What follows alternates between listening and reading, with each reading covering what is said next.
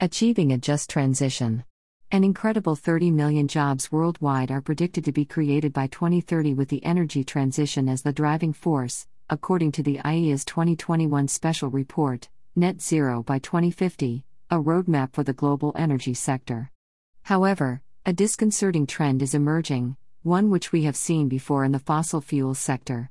The proportion of women expected to work in the clean energy sector is actually set to decrease as subsectors, like construction, fueling this job creation demonstrate the lowest representation of women.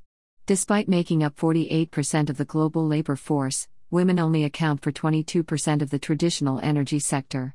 The number drops to a staggering 14% for women who make up senior management in the industry, including utilities, and the downward trajectory continues with women holding only 3.6% of CEO roles.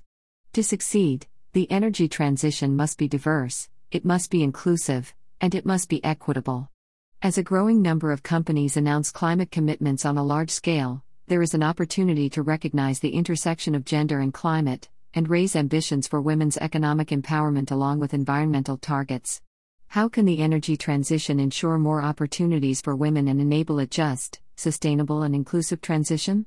First and foremost, the industry must position reskilling and re educating at the center of the energy agenda.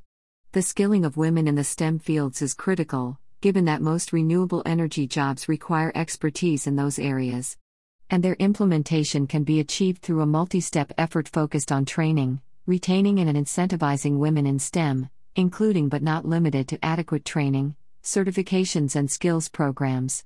On top of reskilling, company culture needs to be reshaped so that it fosters gender responsive working. Today, Many in the sector continue to cite a toxic work environment as the decisive driver in leaving their current job, and the industry's reputation puts off young talent from choosing a career in energy.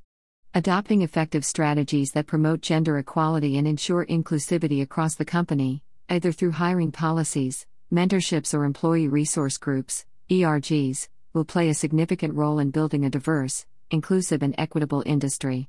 Beyond that, we must continue to empower women with new economic opportunities. These strategies will yield more opportunities for women as they generate new sources of income and means of financial independence.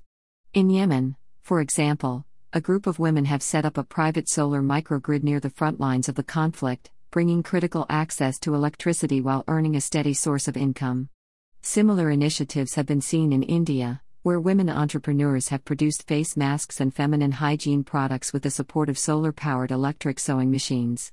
These efforts are a glimpse at how clean energy accessibility can transform an entire community, if not the world. Finally, and perhaps most importantly, sustainable energy for all can only be achieved when women are put at the heart of the conversation.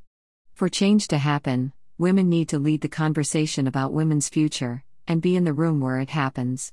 Gastech, the world's largest conference for the natural gas, LNG, and hydrogen industries, is one of the most hotly anticipated forums of the year as the industry grapples with the demands of a just transition ahead of 27 Colombian pesos in November. Leaders across the energy value chain will drive the agenda on building a gender inclusive and diverse workforce as they look to adapt to a changing energy landscape. Women everywhere will be watching closely to see how we are represented in this pivotal moment in energy. Ultimately, an absence of diversity is a business impediment, and this is relevant across all sectors.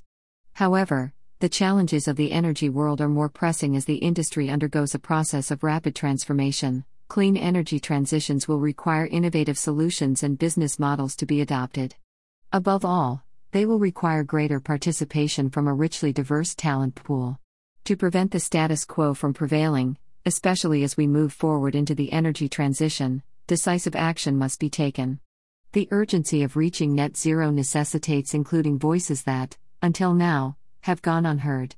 In the words of the former Irish President and UN climate envoy, Mary Robinson, climate change is a man made problem with a feminist solution.